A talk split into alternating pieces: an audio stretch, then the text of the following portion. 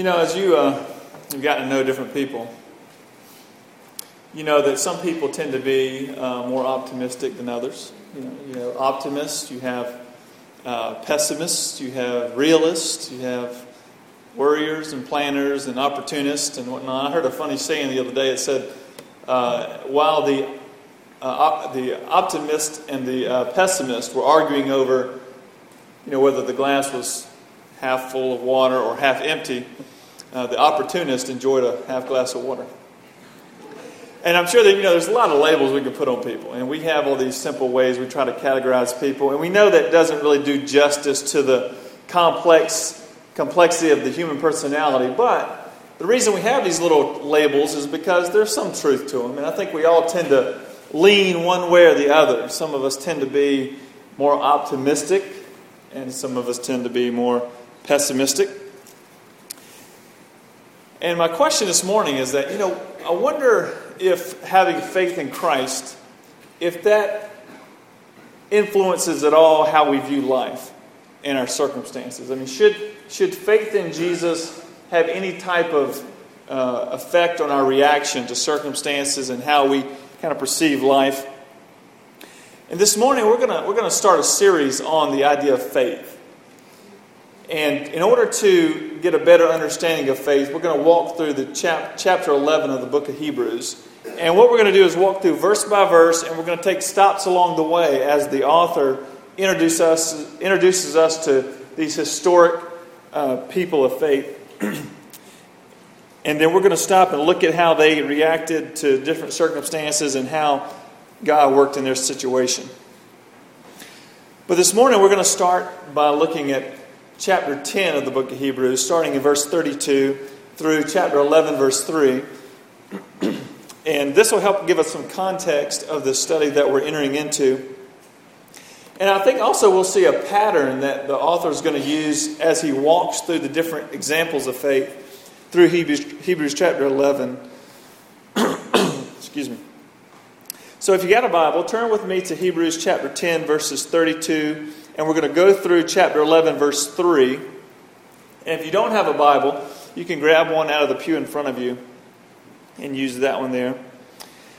So, starting in chapter 10, verse 32, this is what the writer of Hebrews says.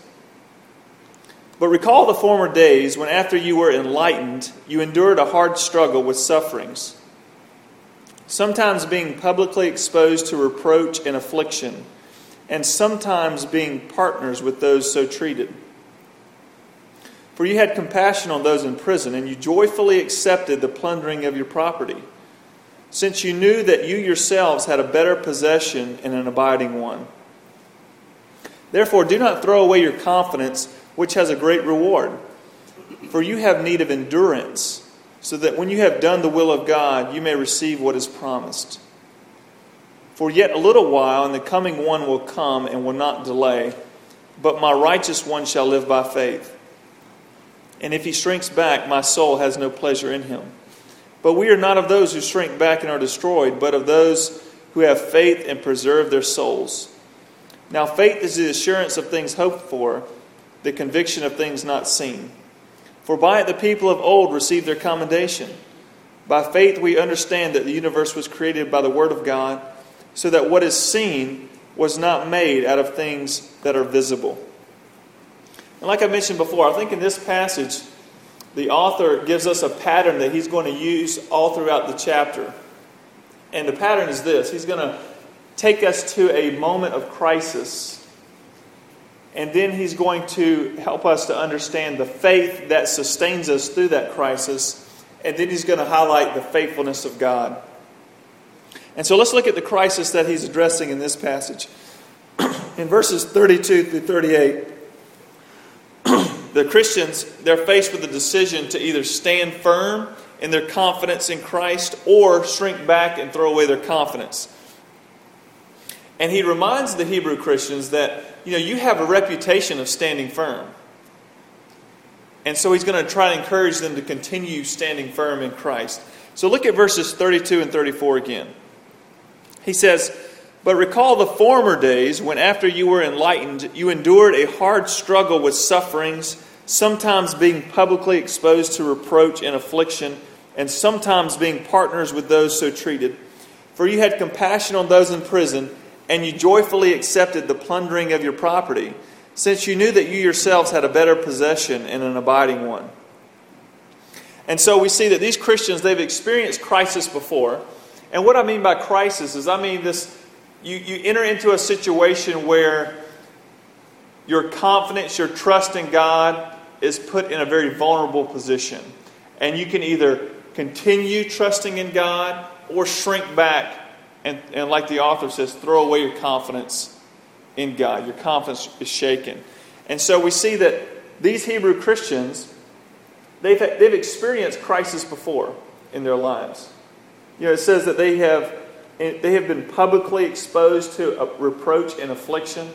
It says that they have demonstrated not only compassion toward their fellow Christians who are in prison, most likely bringing them food and drink, in other words, they were identifying themselves with Christians who were in prison because of their faith. And it also says that they, they joyfully accepted the plundering of their property. And so they have a history of you know, opposition, but also you're standing firm in the confidence of God. So, in the midst of this current crisis, this letter is written to them to encourage them to stand firm in Christ in the promises of God. Now, we have not experienced that level of oppression because of our faith. At least I doubt we have. Uh, I don't know how many people have plundered you of your property or held you out publicly and reproached you, you know, and afflicted you because you're Christians. And so maybe we haven't undergone that method of affliction, but we've all had these crises nonetheless. So let me, let me ask you this. You know, when you, when you face difficulty, when you face difficulty, you know, some moment of crisis, how do you respond? And what I'm thinking about is, you know, when you face those moments where your faith in God is challenged, And the question really comes in your mind you know, am I going to trust God in this situation? Or am I going to pull back and have my trust shaken? and another question you can ask yourself is you know, what, what tends to strip you of faith? What, what tends to thin out that faith that you have in God? You know, is it, is it illness? You know, when an illness strikes or you become uh, sick or you have bad health, you begin to really question God's promises, question His intention for you. Or maybe it's you know, a death of a loved one. So such a traumatic event that can definitely challenge our faith in God. Will, will we move forward in confidence or not? Or it could, it could be you know, financial challenges you walk into, you know, that come upon you for different reasons. And you ask yourself, you know, God, what are you doing and you have this temptation to shy away from Him instead of walking with Him in confidence. Or maybe it's a job challenge or uncertainty. Or maybe it's a betrayal of your friends. You know, you thought they were your friends, you thought they would treat you well, you thought this friendship would be a certain way, and yet they betray you. And it can shake you, even in your confidence in God. Or maybe it's in your family. You know, when you were growing up, you imagined your life would be a certain way. Maybe uh, you imagined being a certain age, or you'd be in this stage of life by this certain age, or you'd be uh, you'd have you'd be married, or you have children or grandchildren by this certain age, and you just pictured it in your mind that you know you grow up, you have this job, you'd have this family, you'd have this relationship with your spouse or with your friends or with your brother or sister, or you'd have this this type of relationship with your children as you're older, your grandchildren, and yet life just hasn't worked out that way. And it can shake you in your confidence in God's promises and who He is. You know, God, what are you doing? You know, maybe that's maybe that's where you're at. But whatever it is that truly tempts you and really pushes you to, to that point where you, you have to wonder, will I, will I continue in the faith? and confidence in God, or will I shrink back and, like the author says, throw away my confidence? Whatever that is for you, that's your moment of crisis. And we have many of these throughout our lives that really challenge us in our faith and and really challenge us in whether or not we'll go forward with Christ or not. And I want to tell you a story about one young lady, uh, an 18 year old young lady, that experienced a moment like this uh, just over a month ago. Her name's Bonnie Kate, and I want to read you a short account of what happened to her. It says, In the midst of the darkness and chaos of the uh, Aurora, Colorado shooting last month, one 18 year old woman lay on the ground, her knee completely shattered by a stray bullet from the gun of the shooting's sole suspect, James Holmes. While bullets continued to fall around her, Bonnie Kate prayed desperately for her life to be spared. Ultimately, the young woman's prayer was heard and she escaped with her life. However, she has since undergone numerous reconstructive surgeries that have left her bedridden in excruciating pain.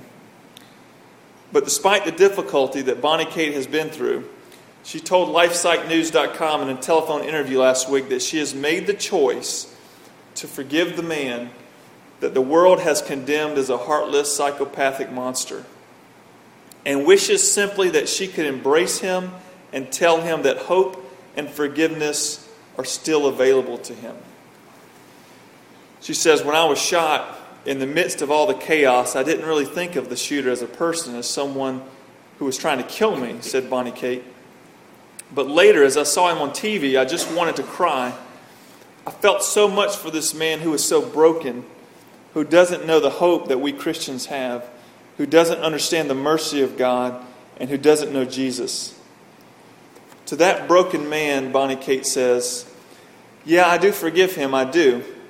I'm in a lot of pain, and it's hard, but I do forgive him. You know, for this young lady, that was definitely a moment of crisis for her, and it continues to be.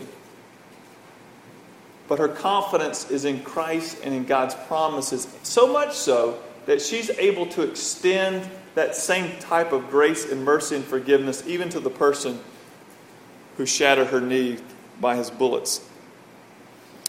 You know, so the question comes to us, you know, when we face such, such, such a crisis, will we, will we stand confidently in Christ and the promises of God, or will we shrink back and throw away our confidence? And this is the question the writer of the Hebrews is asking.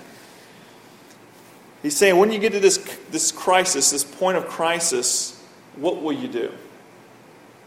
And then he introduces us to a faith that sustains us through whatever we face in life.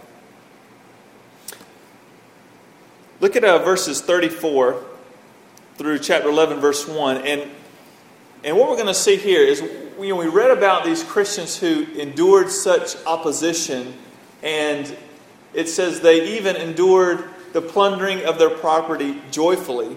And so the question that comes to mind is how, how do you do that? How do you, how do you face a crisis joyfully? How do you walk through something like that? Well, he's going to tell us in these verses.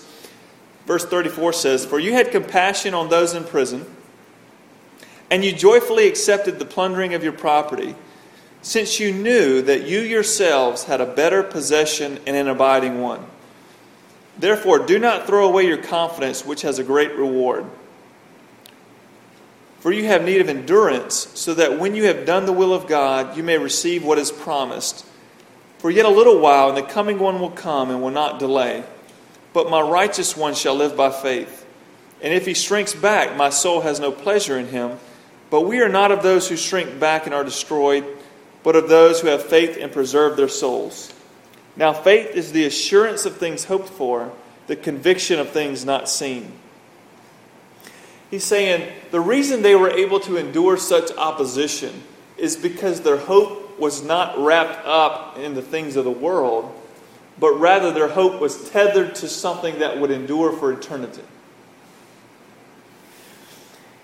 And so his logic is that we can endure the loss of certain things because we gain an inheritance of greater things if we persevere in the faith.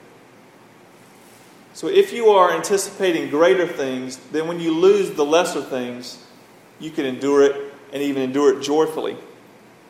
You know, an early church father, uh, Clement of Alexandria, defined faith like this. He said, Faith is voluntary anticipation. I like that definition. Voluntary anticipation. In other words, it is this, this living out of the idea of God is at work, He's going to do something. And eventually, He's going to do something completely, in that He's going to bring in His kingdom and Christ as King. And so, what is this idea of a better possession? You know, if we, if we endure to the end with faith, we inherit this greater possession. What is that? Well, that greater possession is Christ in the kingdom of God. And we see this in verses 7, 37 and 38 when he quotes the, the prophet Habakkuk. And this passage that he's going to quote here is from Habakkuk chapter 2, verses 3 and 4. And he, he, he quotes it in verses 37 and 38 in chapter 10 of Hebrews. He says, Yet a little while, and the coming one will come and will not delay, but my righteous one shall live by faith. And if he shrinks back, my soul has no pleasure in him. So he says, In a little while, the coming one will come. Well, who's he talking about there? Well, Habakkuk's talking about the deliverer, the Messiah. He will come and he will deliver God's people, he will usher in God's kingdom. And so the writer of Hebrews takes that prophecy and brings it into his writing and says, Yes, he will come. He's already come once and he's going to come again. And so he's putting their hope in the fact that Christ will come again.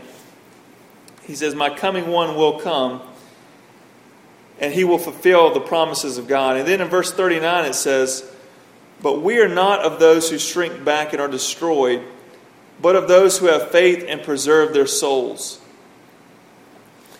So we see it's not those who shrink back that inherit the greater possession, but those who pre- preserve their souls by persevering in faith in Christ.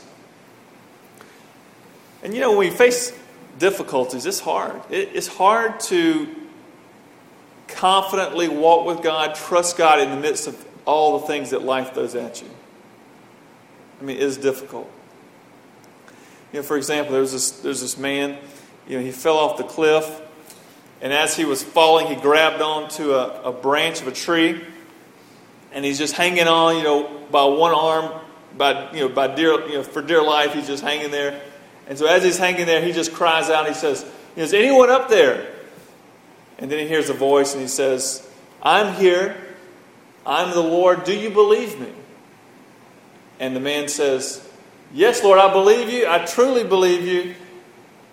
But I can't hang on onto this branch forever. And then the Lord says, Well, if you, if you believe me, you have nothing to worry about.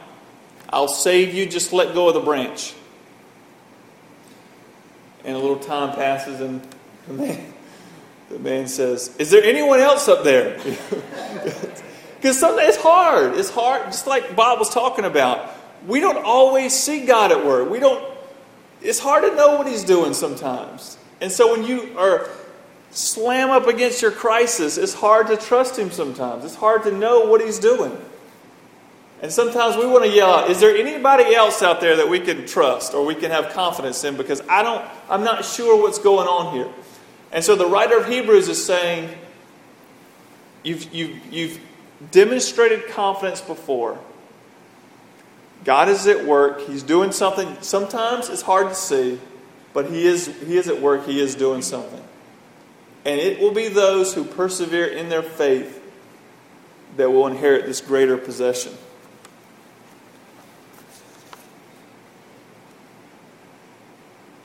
So we know that it's those who persevere in faith that will inherit the greater possession.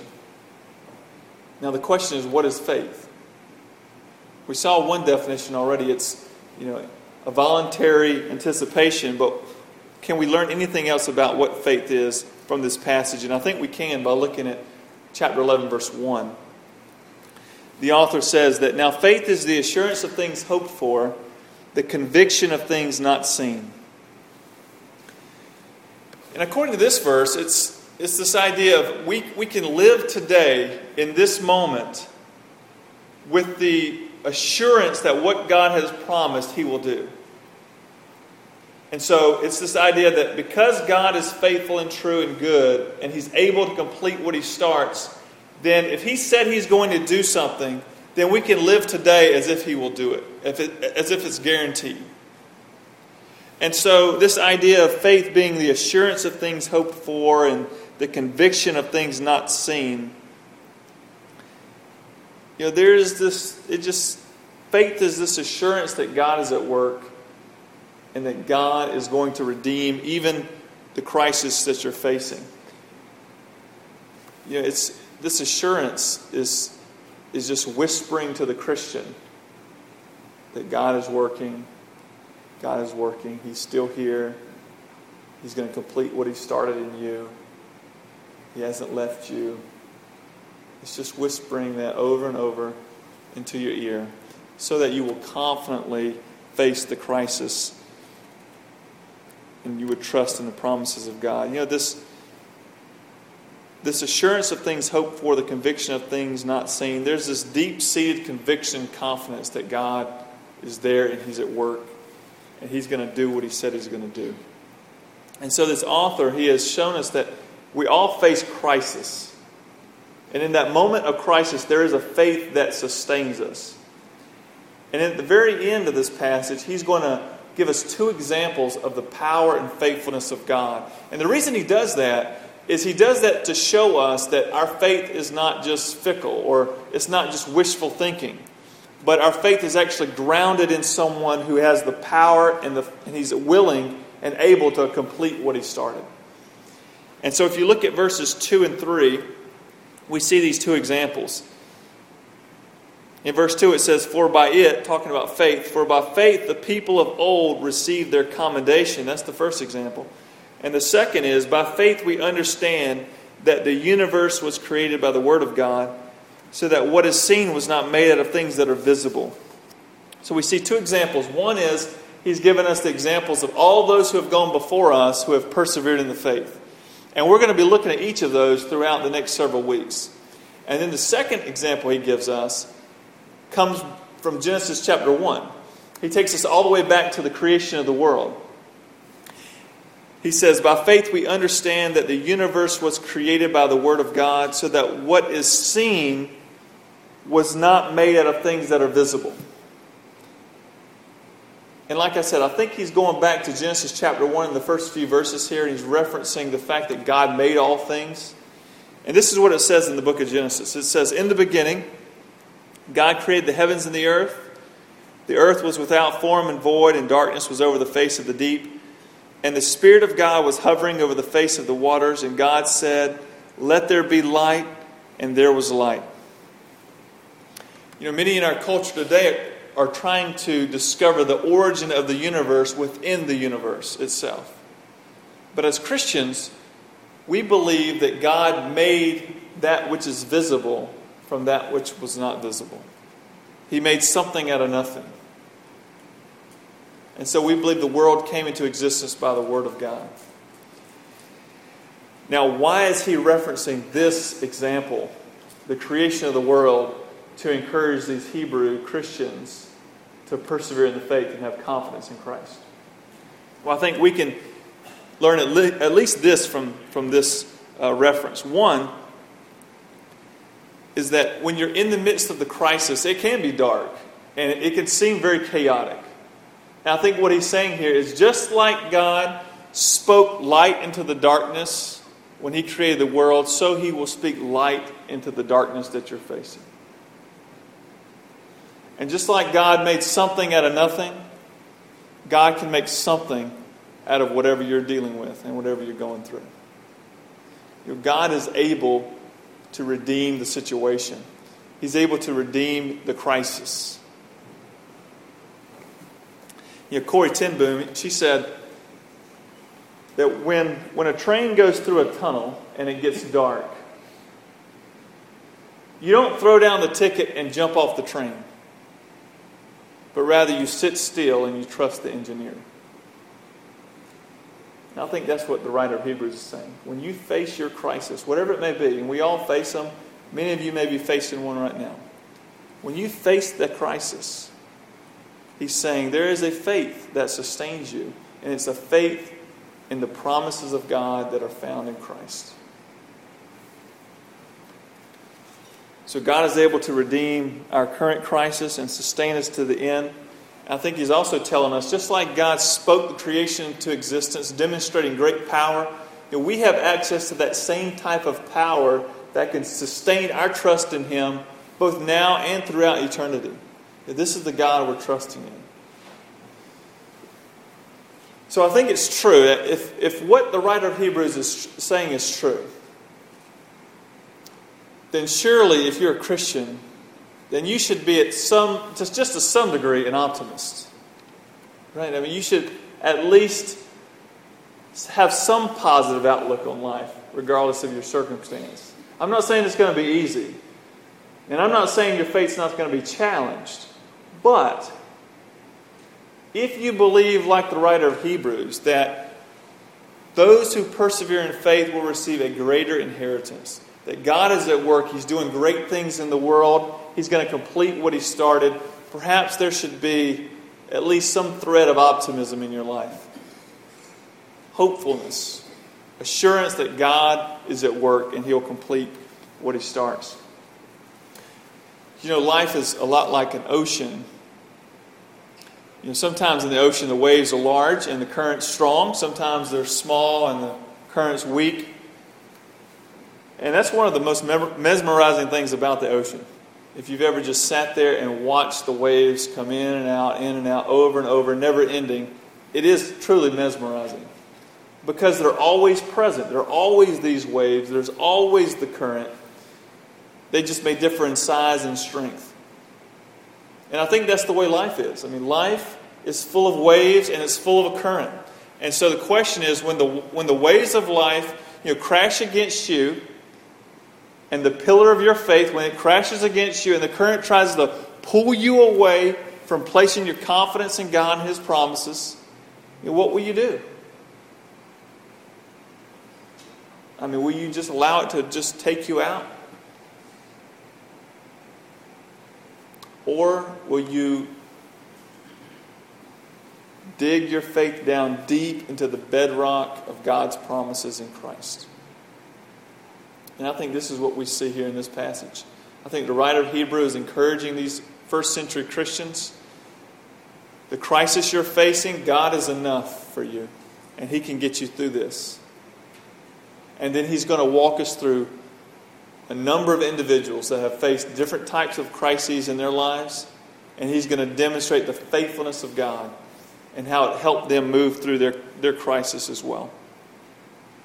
So, my prayer is for us this morning that we would not only endure life, just make it through, but we would actually make it through and endure life joyfully because our hope and our trust is in the confidence, and our confidence is in God and what He can do and not on just what we can do. So let's pray together. Lord, thank you for your word and how it speaks truth to us, how it speaks light into our dark situations.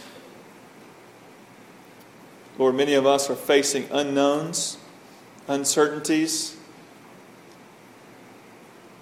Maybe there are some fearful circumstances looming ahead. God, I just pray that each of us would find our confidence in who you are and not in who we are or who those around us are or the state of our country or our world, but our confidence would be firmly planted in what Christ has done and what you have said you will do. Lord, I pray that our faith would be strengthened over the next several weeks as we look at your people and how they have trusted you through a number of different circumstances. We pray this in Jesus' name. Amen.